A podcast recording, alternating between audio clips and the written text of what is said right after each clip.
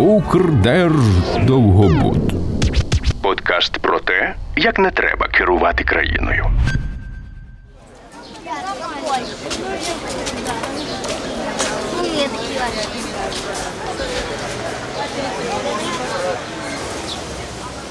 Чуєте ці звуки? Так звучить вулиця в Харкові в 94-му році. Це люди, які стоять у дуже довгій черзі до продуктового магазину. Цілком можливо, вони говорять про те, що на підприємстві затримують зарплату, а ще ціни на хліб шалено ростуть. Відповідальність за це все, зрештою, поклали на президента Леоніда Кравчука. А тоді пішли на вибори і поставили галочку за іншого Леоніда Кучму. Вітаю! Ви слухаєте другий епізод подкасту Укрдерждовгобуд. Тут ми з колегами обговорюємо, що пішло не так у системі влади Незалежної України. Мене звати Андрій Андрушків, я розповідатиму про те, як упродовж останніх 30 років працює український парламент. Я Олег Савичук, і від мене ви знаєте, чим в Україні займається Кабінет міністрів. Мене звати Назар Заболотний, і я розповім про те, як наші президенти переступали через конституцію. Сьогодні в центрі нашої уваги перша каденція Леоніда Кучми. Станом на кінець 93-го року в Україні відбувалася дуже сумна економічна ситуація. Економіка за рік впала на 14%, а інфляція для народу сягнула понад 10 тисяч відсотків. Надія про те, що Україна пережене темпи розвитку Радянського Союзу і стане передовою екс-радянською республікою, розвіялася досить швидко. І для цього було декілька причин. По-перше, недостатньо було знань і навичок стосовно того, як має працювати економіка країни за умов вільного ринку. Попередні 70 років Україна існувала в Радянському Союзі і необхідних спеціалістів не підготувала. По-друге, звичайно ж, це особливість самого Радянського Союзу. Який будувався на тому, щоб е, одна республіка не мала в собі закритого циклу виробництва. Відповідно, як тільки Радянський Союз розвалився, підприємства, вірніше, велика їхня кількість, просто стали безсенсовними. По-третє, щоб економіка України запустилася, необхідні були кошти, а коштів ні в кого не було, навіть в держави. Тому для того, щоб е, запуститися, просто не вистачало ресурсів. Відповідно, е, думка про те, що Україна буде найбільш успішною республікою, була як мінімум утопічна. Всі ці проблеми не могли пройти повз пересічного громадянина України. Е, мільйони і мільйони людей втратили е, свої основні доходи, не виплачували з пенсії, були величезні затримки із зарплатами. І ті е, люди, які були найбільш організовані, які мали свої профспілки, це профспілки шахтарів, зокрема, металургів, вони почали виходити на масові протести. В якийсь момент протести досягли свого апогею. Е, ну і, звичайно ж, влада була вимушена шукати політичне рішення з проблеми, бо економічного, як здавалось, на той момент не було. Е, запустити економіку, зняти проблему боргів на той момент не було змоги, тому вирішили йти на вибори. І в 94-му році мали відбутися одночасно президентські і парламентські вибори для того, аби перезавантажити повністю владу і дати можливість людям е, в бюлетенях випустити пар від тих проблем, які накопичили за перші три роки незалежності України. Е, на той момент е, система влади була такою, що президент призначав прем'єра а вже за його згодою призначав інших міністрів, окрім чотирьох міністрів, яких було потрібно погоджувати з Верховною Радою. Фактично, весь економічний блок був е, під його прямим чи опосередкованим впливом, тому не дивно, що. Українці сприймали тоді, що вся влада в руках е, саме президента і вся відповідальність за те, що сталося з економікою України, є на ньому. Незрозумілою була розстановка сил на самому початку передвиборчих перегонів. Ніхто не міг точно з певністю сказати, а хто ж виграє президентські вибори. Кандидатів було двоє. Обидва були Леоніди. Леонід Макарович Кравчук, діючий президент України, і Леонід Данилович Кучма. От, Обидвоє по-різному вели свою кампанію. За цим всім спостерігали депутати Верховної Ради, щоб зрозуміти, а що ж відбувається, куди дує вітер. І в березні 94-го року парламент вирішив провести дострокові вибори, тобто перезавантажити саму Верховну Раду, а в червні вибори президента. І вибори президента було вирішено провести в два тури. Для того, щоб стати президентом, необхідно було набрати понад 50% голосів е, виборців. І Дуже важливо було, щоб цей президент був легітимним, саме тому не обирали якраз е, просто відносною більшістю, тобто більшою часткою голосів від тих, хто прийшли, а вирішили, що такий президент має мати більшість е, підтримки, має мати потужну підтримку. Тому, якщо потрібно, треба буде провести два тури. Так тоді вирішили депутати Верховної Ради першого скликання. І хто ж виграв? В результаті, Інтрига.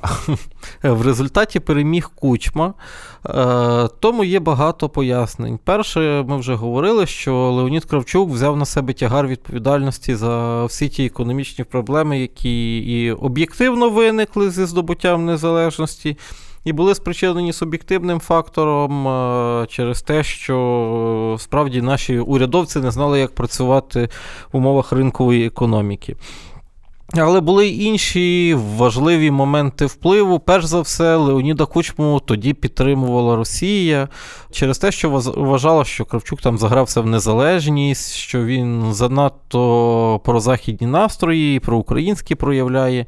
А е, пан Кучма на той момент ще не взагалі не говорив українською мовою, тому видавався таким ідеальним проросійським кандидатом для е, Кремля. Ну і в той час е, каналів телебачення було зовсім небагато, було два канали українського державного мовлення і е, ОРТ, російське телебачення, яке було очевидно набагато популярнішим за все те, що вироблялося в Україні. Тому ну, має... тому що там були поле чудес і багато інших розважальних Хрюша і Стіпаша. Так, програм, які, яких не випускало українське телебачення, тому люди його і дивилися. Маючи доступ до цього телеканалу, Леонід Кучма зміг собі вибудувати репутацію такого проросійського політика, орієнтованих на тих людей, які вже тоді почали ностальгувати за Союзом.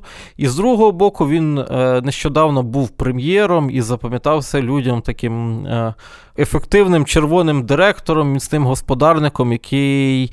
Е, править сильною рукою і одноосібно здатен вирішувати якісь нагальні проблеми. Але, звичайно ж, українська влада не була ніколи до кінця одноосібною, тому величезне значення мало те, як відбудуться парламентські вибори, які проходили е, в той же рік, і хто на них переможе. Вибори до Верховної Ради були дуже і дуже цікавими. Загалом, всі, всі вибори до Верховної Ради в Україні дуже цікаві, але вибори 94-го року це якась фантастична історія для початку, як завжди в історії українського парламентаризму ті, хто знаходяться в е, сесійному залі під куполом е, по вулиці Грушевського, працюють, ці люди керуються дуже з такою цікавою мотивацією. А як же ж так зробити, щоб виграти наступні вибори? І для цього готові змінювати законодавство, там не призначати членів центральної виборчої комісії. Це вже буде потім е, в наступних каденціях парламентів і президентів. Але от цього разу, у 94-му році, дуже сильно діючі парламентарі, яких ще обрали в е, часи радянського союзу.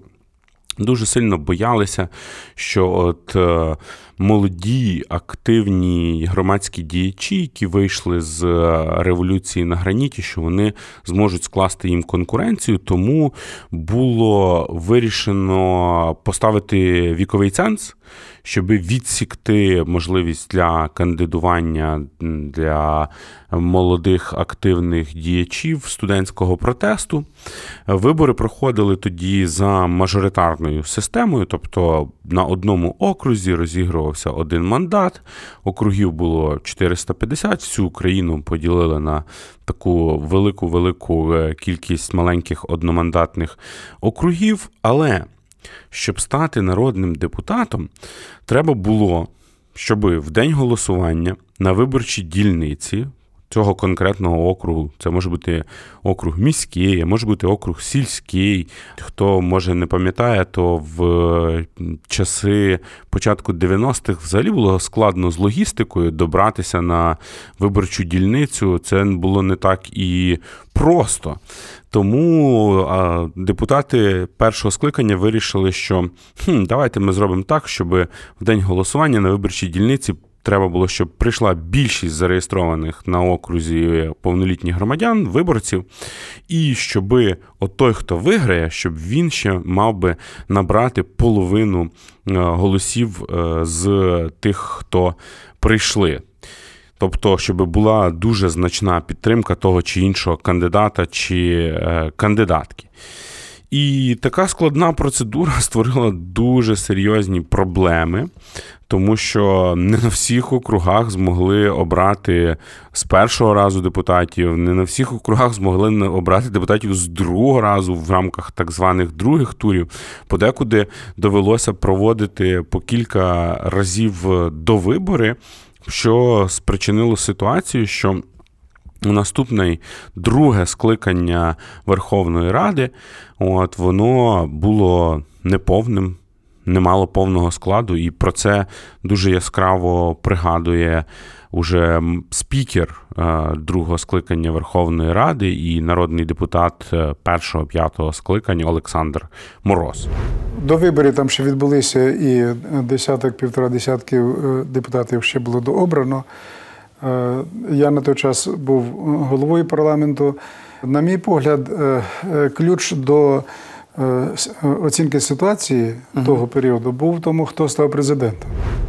Дуже цікавий момент. Ще хочу зазначити, що в оцій ідеї ускладнити систему і не пустити нових громадських діячів, нових суспільно-політичних діячів з молоді до Верховної Ради були зацікавлені в депутати першого скликання в широкому спектрі. Тобто, це була та ідея, на якій зійшлися інтереси і комуністів, і рухівців.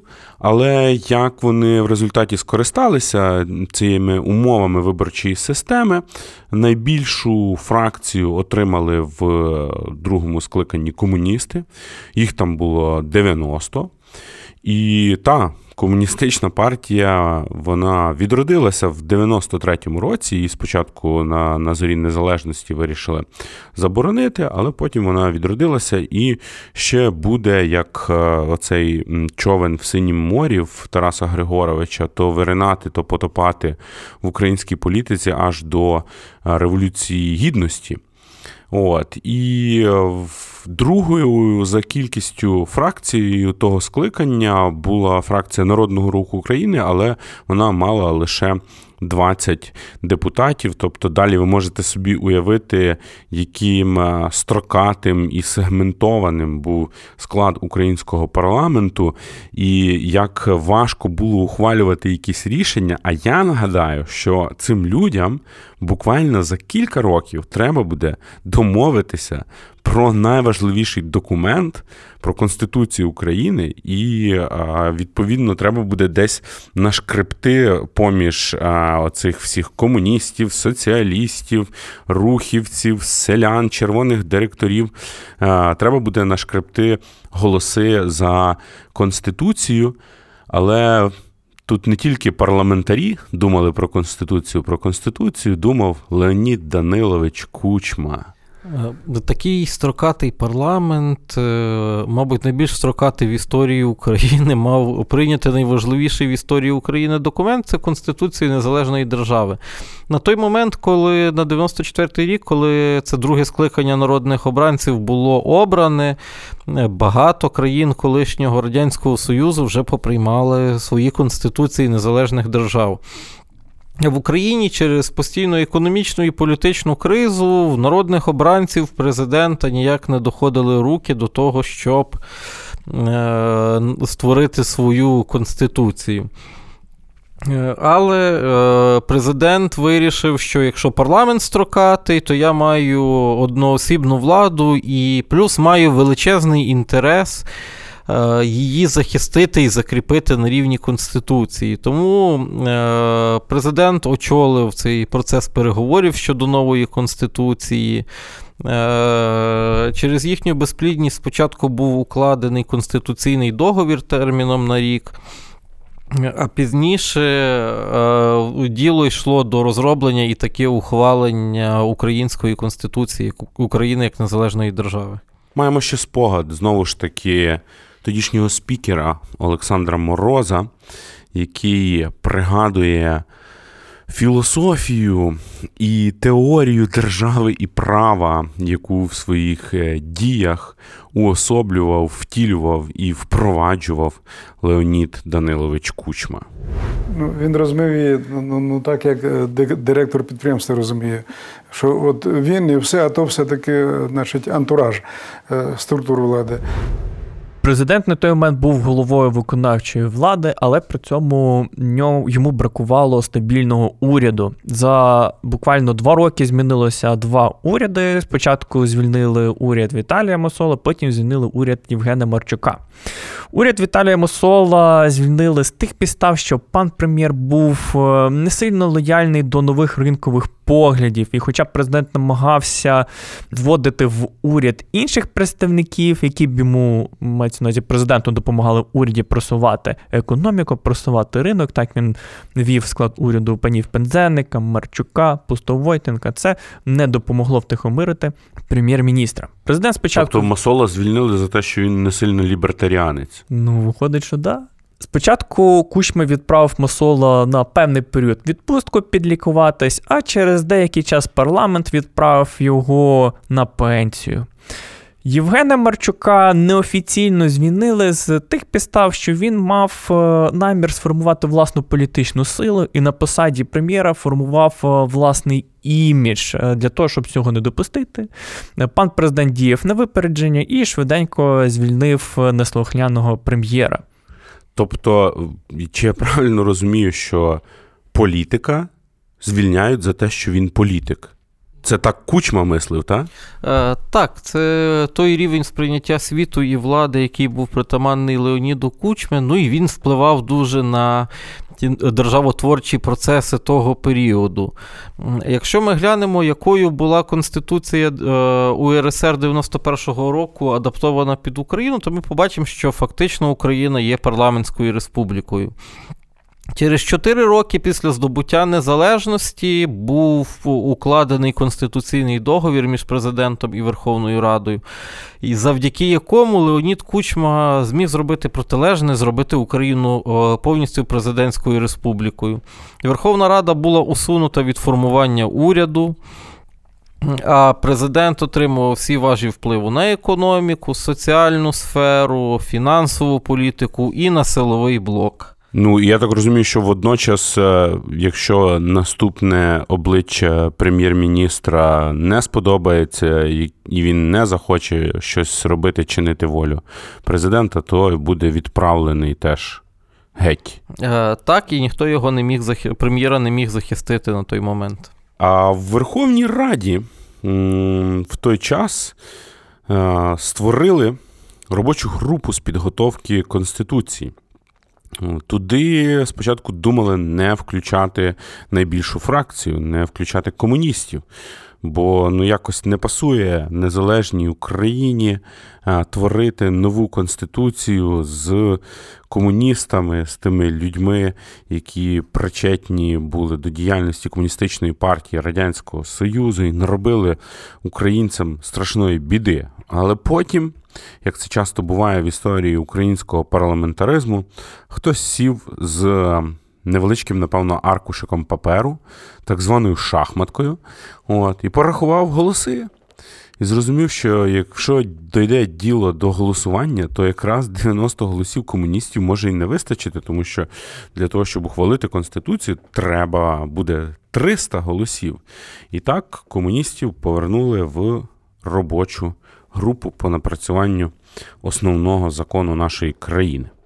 Оскільки з е, нашого погляду досить важко уявити, яким чином відбувалася комунікація депутатів, е, представників уряду і президента в 96-му році, е, то я трошки нагадаю, що тоді не було ні Фейсбуку, не було ні телеграм ні про президентських, ні про опозиційних поширених каналів.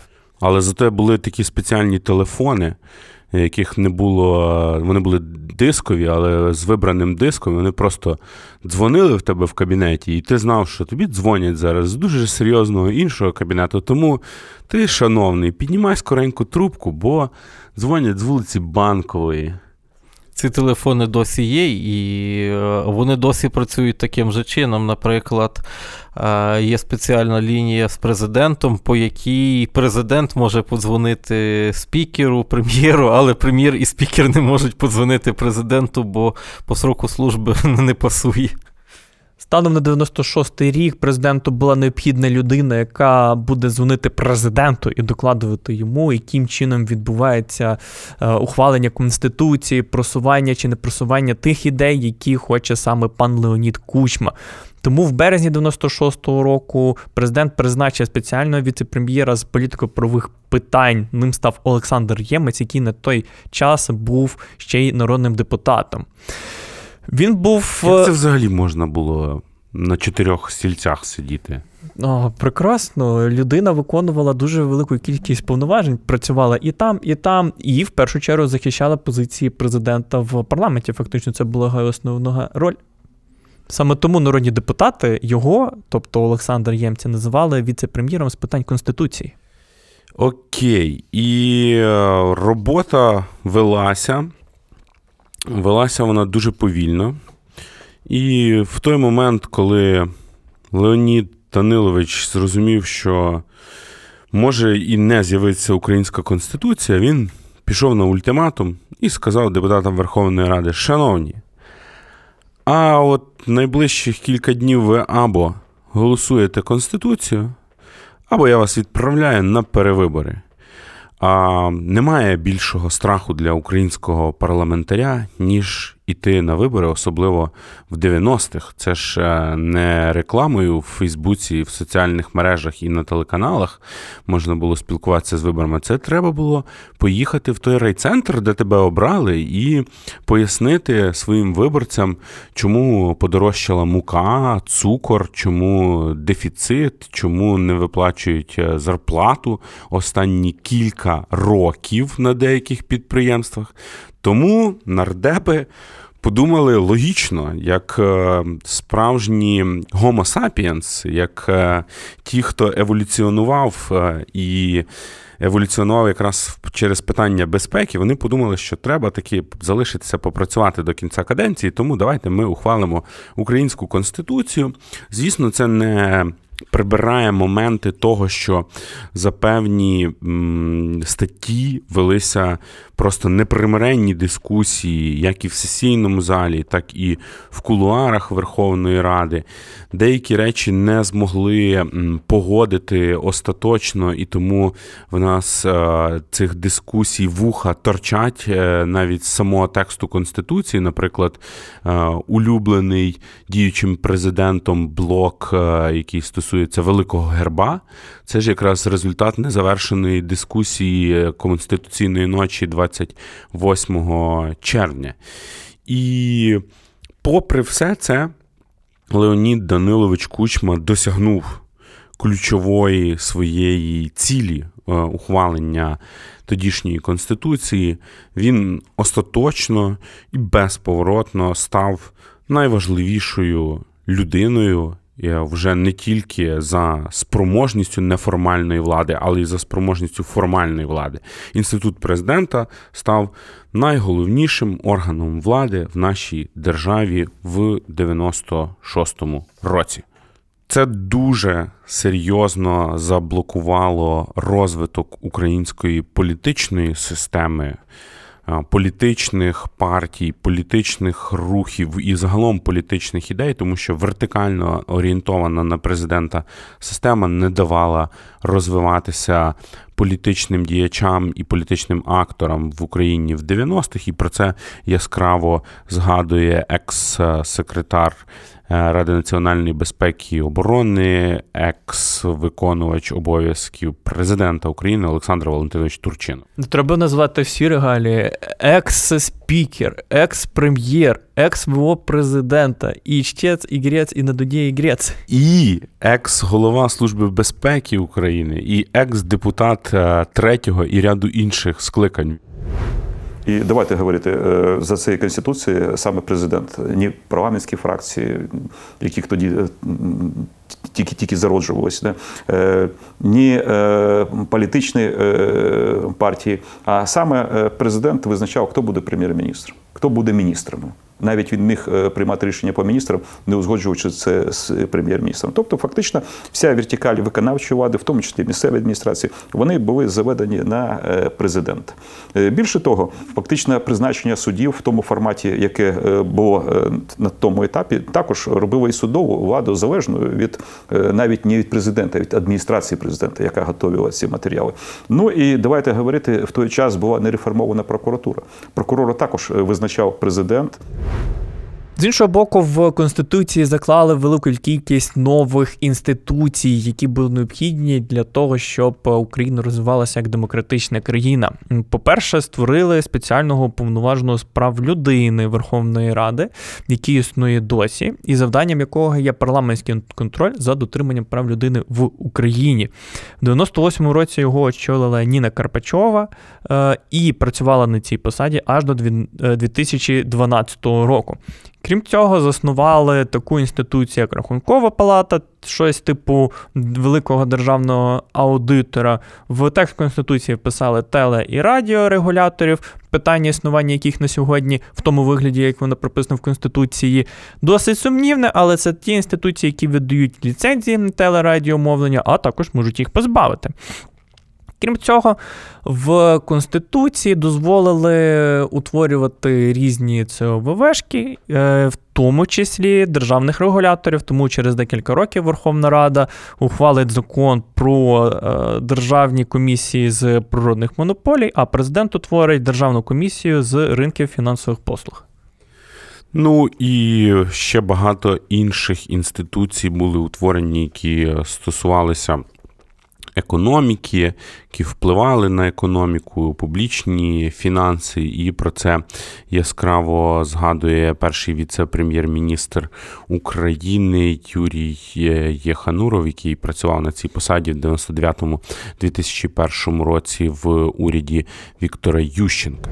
Тоді якраз все утворювалося. Тобто, кожен з нас е, щось створив.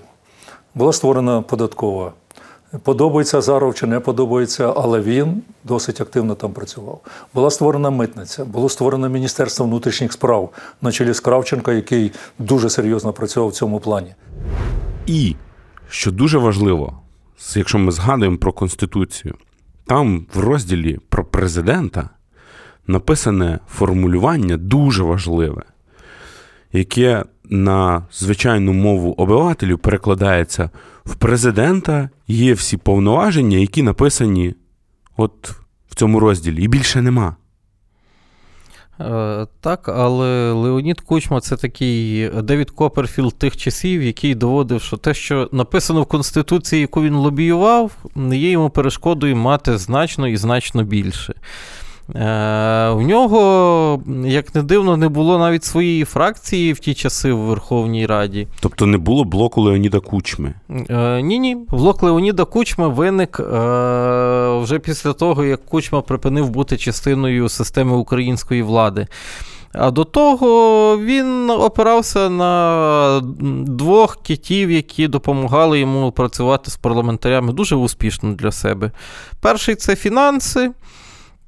Президент контролював прем'єра, контролював міністрів, які займаються економікою, сільським господарством. В той час ще були міністри вугільної промисловості. Е, через них він міг впливати на депутатський бізнес, бо в той час в парламент вже почали приходити майбутні великі бізнесмени і немаленькі олігархи, якими вони потім стануть. І друге, це силовий блок, сумнозвісний пан Кравченко і його колеги. Е, допомагали президенту домовитись е, там, де гроші не діяли. Е, завжди була опція порушити кримінальну справу, чи просто влаштувати те, що в нас зараз називають маски-шоу, і заблокувати бізнес.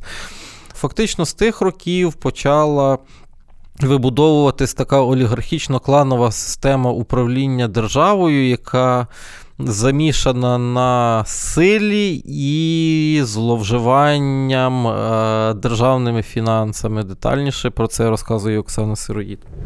Фінансово-промислові групи для себе створили завдяки підтримці того таки президента. Вони створили для себе цілу низку привілей. Е, податкових привілей, доступу до ресурсів природних, е, е, пільги на ренту, тобто не платилися ренти за газ, за нафту, податкові пільги там для всіх кого завгодно. Так і ці це треба було все. Зберегти, та тобто треба було це зацементувати. І звідти почали з'являтися олігархічні партії і фракції в парламенті. Уряд дійшов до е, геніальної думки, що необхідно провести в країні приватизацію, тобто частину державних підприємств, великих, середніх чи дрібних, е, передати у приватну власність, власність громадян або іноземців, або тих людей, в яких принаймні є гроші. Для цього було придумано кілька механізмів. Перший перевести підприємство в статус акціонерного товариства, де частину акцій розподілити серед трудового колективу, а частину виставити на продаж.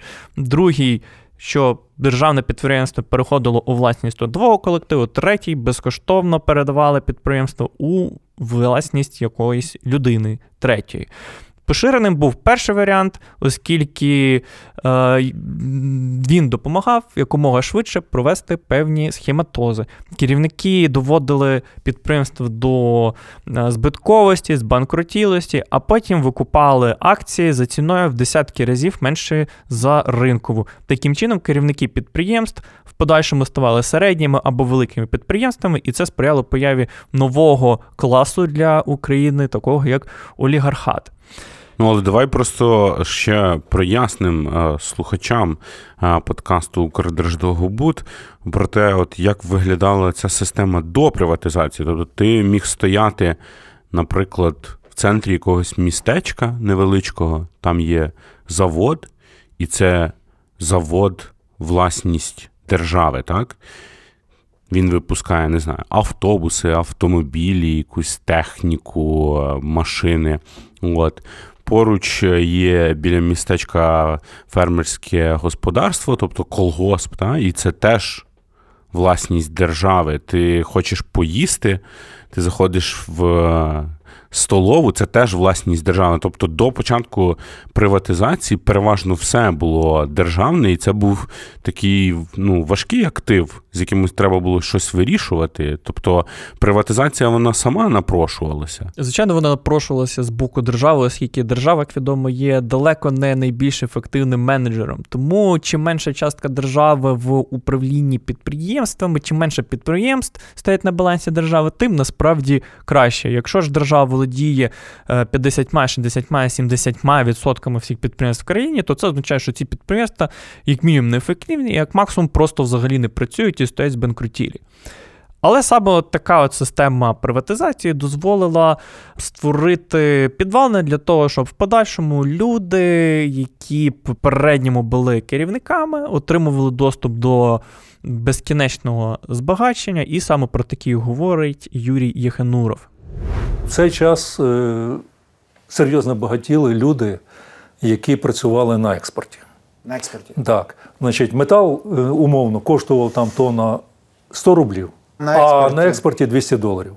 І на цьому вони працювали.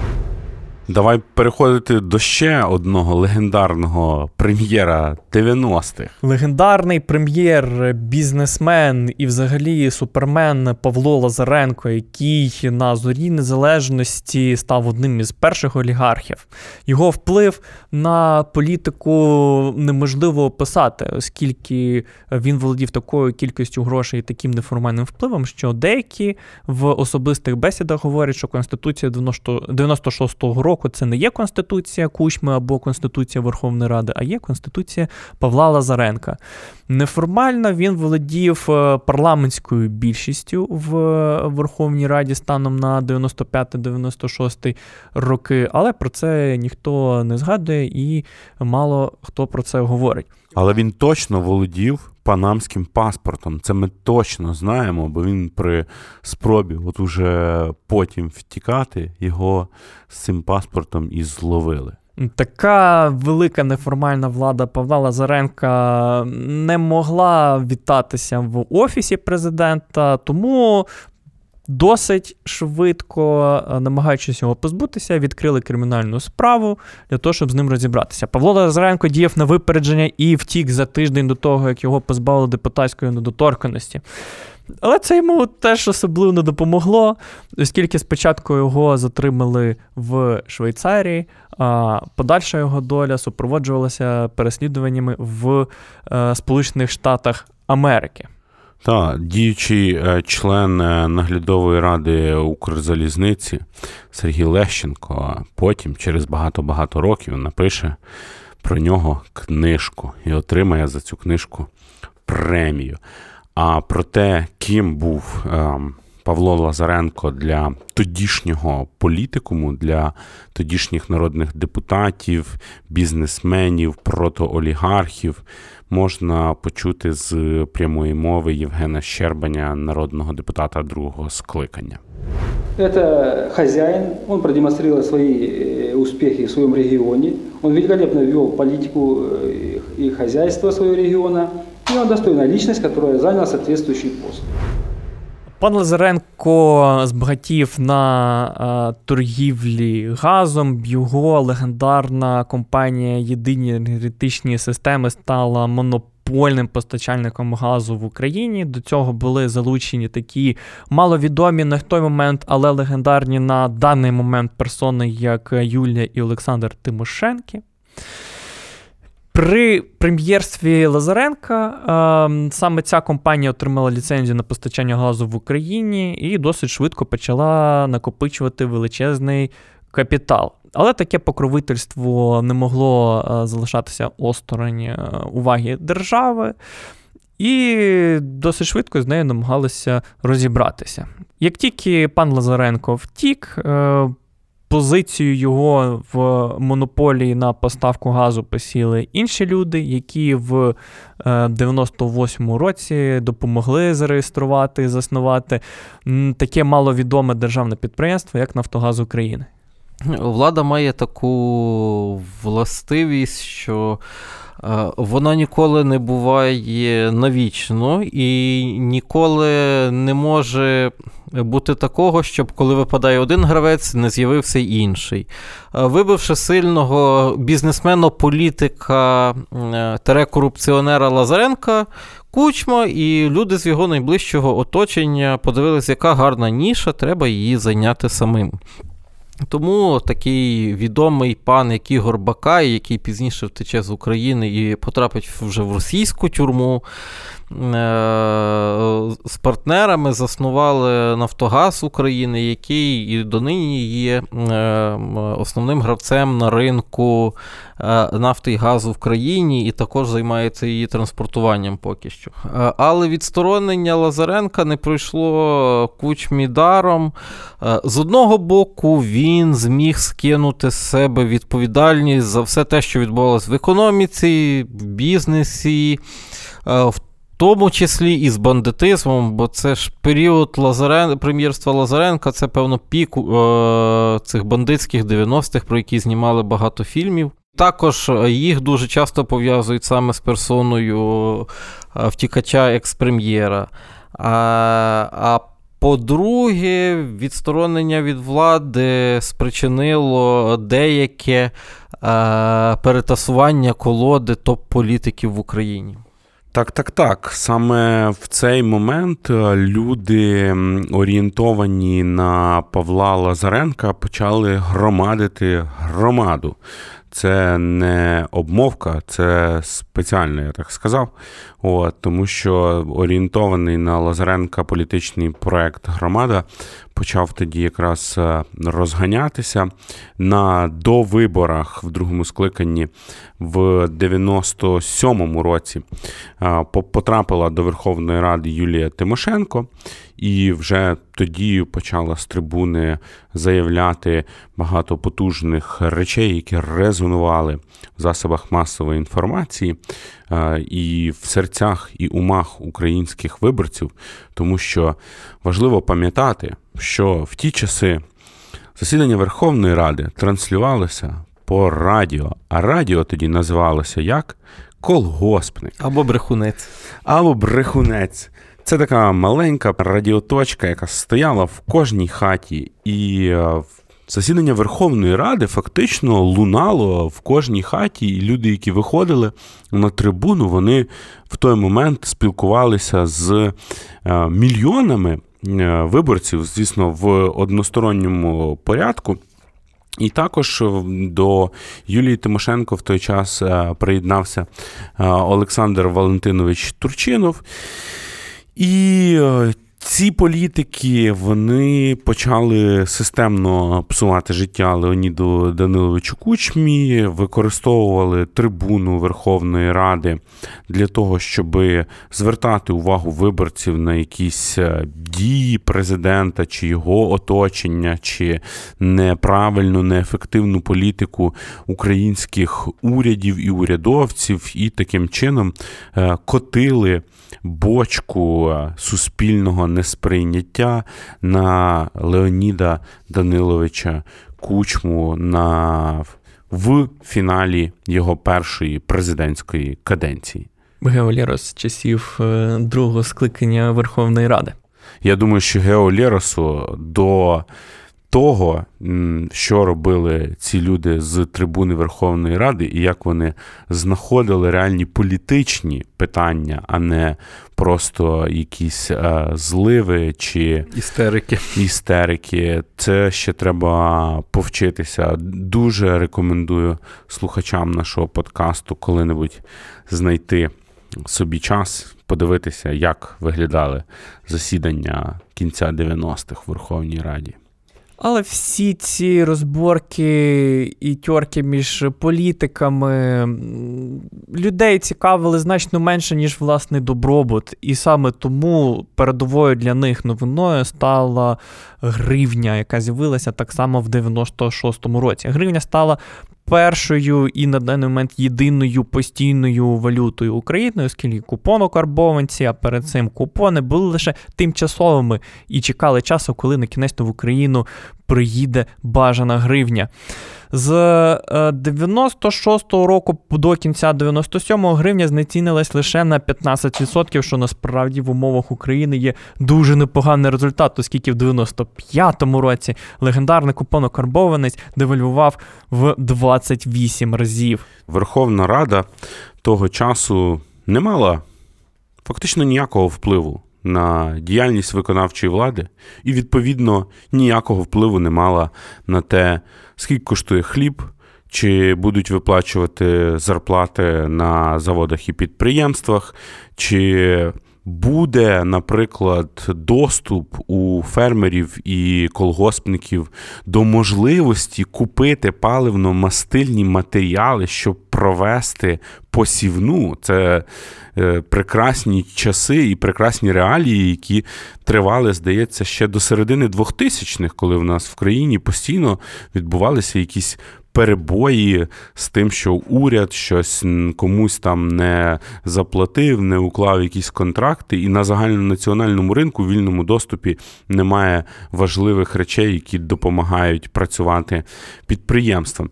І відповідно український парламент е, того часу був фактично безправний в тому, щоб хоч якось контролювати виконавчу владу, хоча громадяни були переконані, що парламент має щось вирішувати, що ці е, держиморди, які ходять по сесійній залі і виголошують полов'яні промови, мають впливати на їхнє життя, але здається, так ні в кого і не вистачило сміливості сказати громадянам в лице, шановні, ми ні на що не впливаємо, ми не впливаємо на економіку, на фінанси, на ваше побутове життя жодним чином. Цей період е, згадує Леонід Кравчук, перший президент України, який порівнює е, кучмізм першої фази і парламентаризм епохи кучмізму з розквітом українського парламентаризму зорі незалежності початку 90-х. При мені була все ж таки парламентсько-президентська держава. Вона також була змішана. От дивіться, парламент відігравав при мені велику роль. Наприклад, парламент затверджував склад Кабінету міністрів.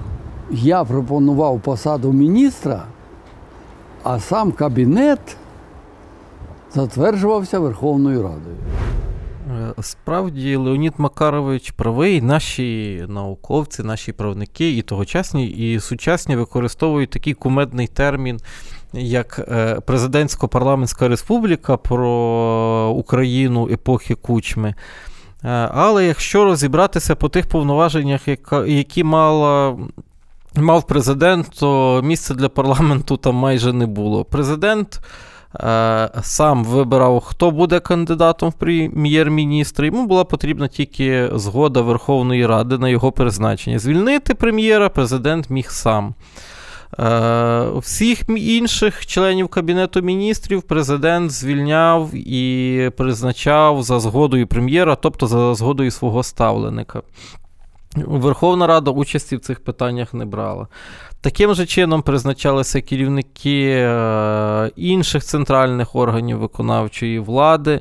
Так само призначались е, голови обласних і районних державних адміністрацій, які втілювали виконавчу владу на місцях. І таким же чином призначалися всі очільники силових структур.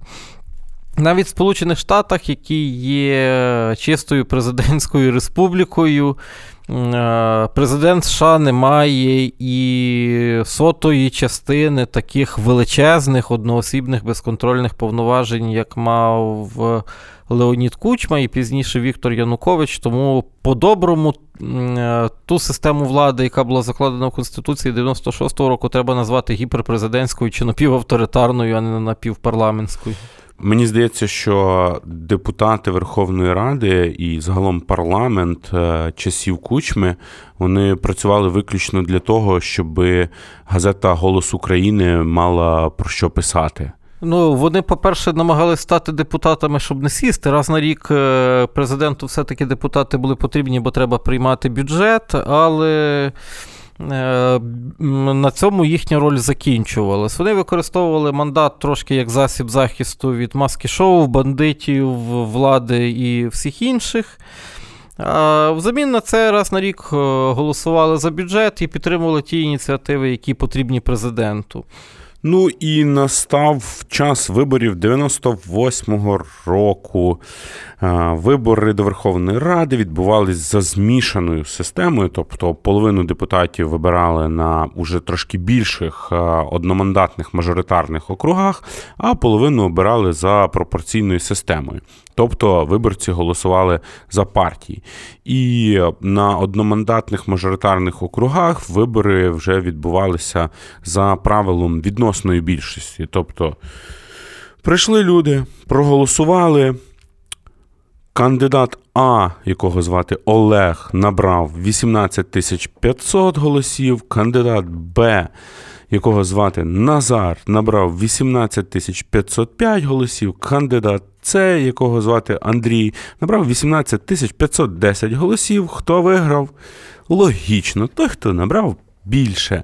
От. І те, що дві третіх голосів були віддані не за переможця, а за його прямих конкурентів, цього виборча система чомусь е, ніяк не вирішувала.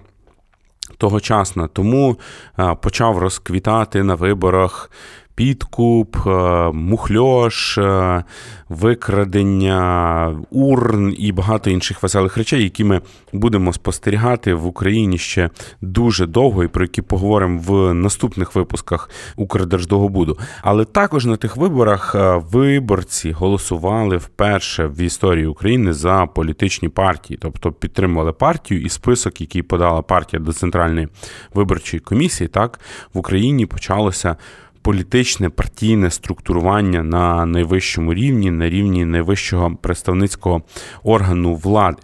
За результатами виборів 4% бар'єр подолали 7 політичних партій та один виборчий блок.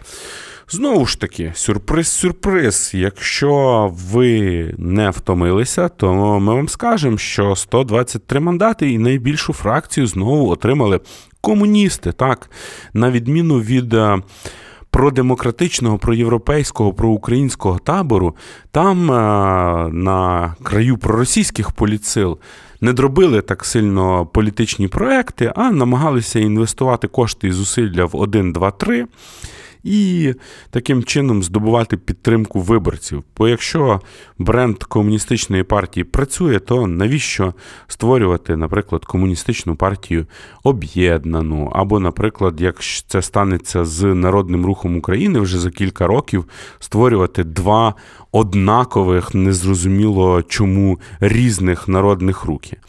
В 98-му році другим на виборах фінішував якраз народний рух. В них е, було 46 депутатів. А соціалісти за результатами отримали 35 місць в парламенті. Решту 5 партій здобули ще менше.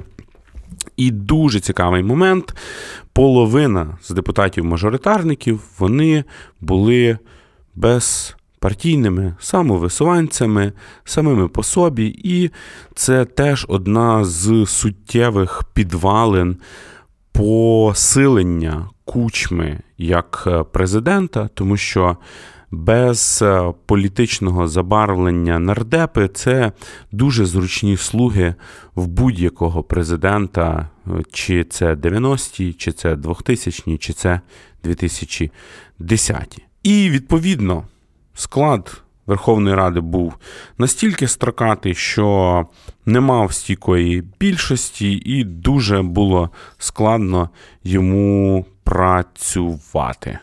Це саме той випадок, як в приказці, як ти ліжка не міняє, результат все одно буде один і той самий. Е, президентові було дуже зручно працювати з таким строкатим парламентом, оскільки такий парламент йому просто не заважав. Так само, як це не заважало Кабміну, оскільки від зміни парламенту. Кабмін, як зараз, не йшов у відставку, а чекав свого часу, і що скаже на це президент. Саме тому уряд е, Валерія Пустой-Войтенка після перевиборів Верховної Ради 98-го року спокійно продовжує свою роботу на благо країни. Водночас. Парламентарі, народні депутати, от там, де вже вони хоч трошки на щось могли впливати, там уже була люта заруба. Наприклад, е, спікера обрали з 18-го разу. Ним став представник селянської партії за документами, а за покликанням, серцем і прихованим вдома в тумбочці партійним квитком комуніст Олександр Ткаченко. Здавалось би, спікер проти президента, величезна частина парламенту це комуністи, соціалісти і селяни, прогресивні соціалісти, всі проти президента. Мали би дати бій олігархам і капіталу, який шматував Україну. І мали би стримувати президента. Але ніколи з кучмою не було так легко, і цього разу теж не було і близько легко. Леонід Данилович на той момент вже був дуже досвідченим українським політиком, який прекрасно розумів, які важелі він має в руках, тому домовлявся ні про які не коаліції, а ситуативно під питання. Треба нам прийняти якісь зміни до держбюджету. Ми беремо, умовно, комуністів, бо це що, що стосується соціалки. Е, треба е, просувати якісь ринкові реформи. Ми там опираємося на демократів і шукаємо десь голоси серед е, соціалістів і селян. Таким чином, президент втримував свою майже абсолютну владу. Хоча, за логікою, якщо дивитися на результати тих виборів до парламенту в 98-му році, він би мав її втратити на користь парламенту. Але так не сталося, і президент перейшов до наступного свого важливого завдання. Е, до підготовки до єдиного поки що в історії України переобрання президента на другий термін. До речі, важливо зазначити, що якраз в тій каденції Верховної Ради існувала така неформальна посада, яку, наприклад, там е, свого часу намагався е, обійняти пан Кононенко чи пан Грановський, а тоді там був такий пан Волков, і Волкова. Депутати називали не інакше як директор парламенту. Це тобто ця людина, яка вершила волю Леоніда Даниловича під куполом Верховної Ради, і на будь-яке рішення, яке потрібно було президенту, збирала голоси. Входив в президентські перегони Леонід Кучма за досить сумних для себе умов, оскільки в чергово в Україні почалася економічна криза. Втягнула в цю економічну кризу Україну е, Росія, і відповідно е, за 98 рік е, ціни в Україні сягнули 20% інфляції, що не сулило президенту нічого доброго на виборах.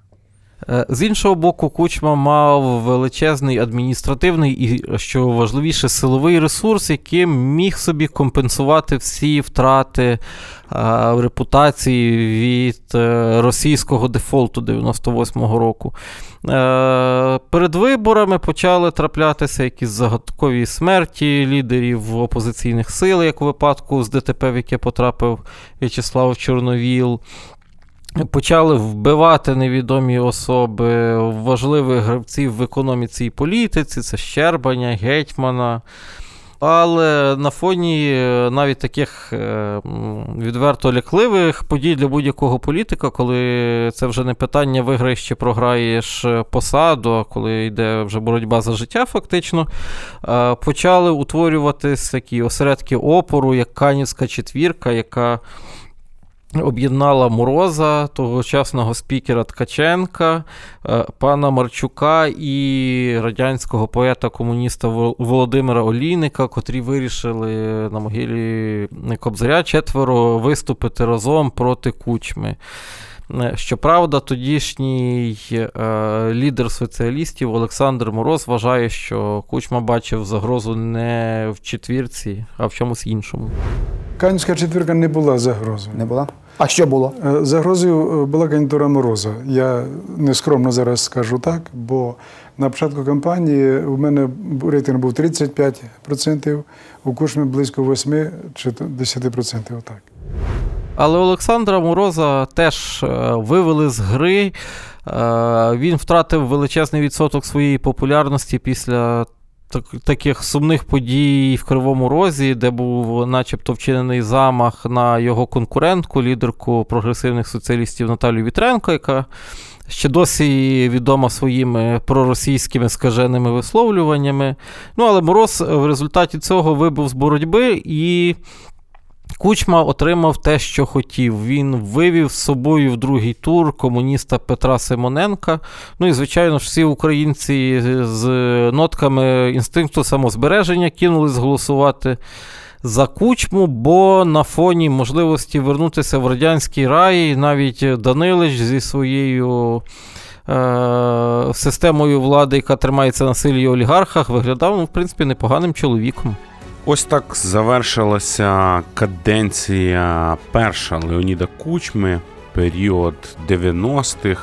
Це були часи, коли громадяни спершу мали серйозні надії, що от вона сильна рука, от він ефективний лідер зараз прийде, порядок наведе.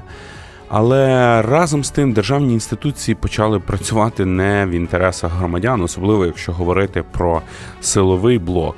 А все більше державні органи орієнтувалися на задоволення апетитів влади і на задоволення перших олігархів.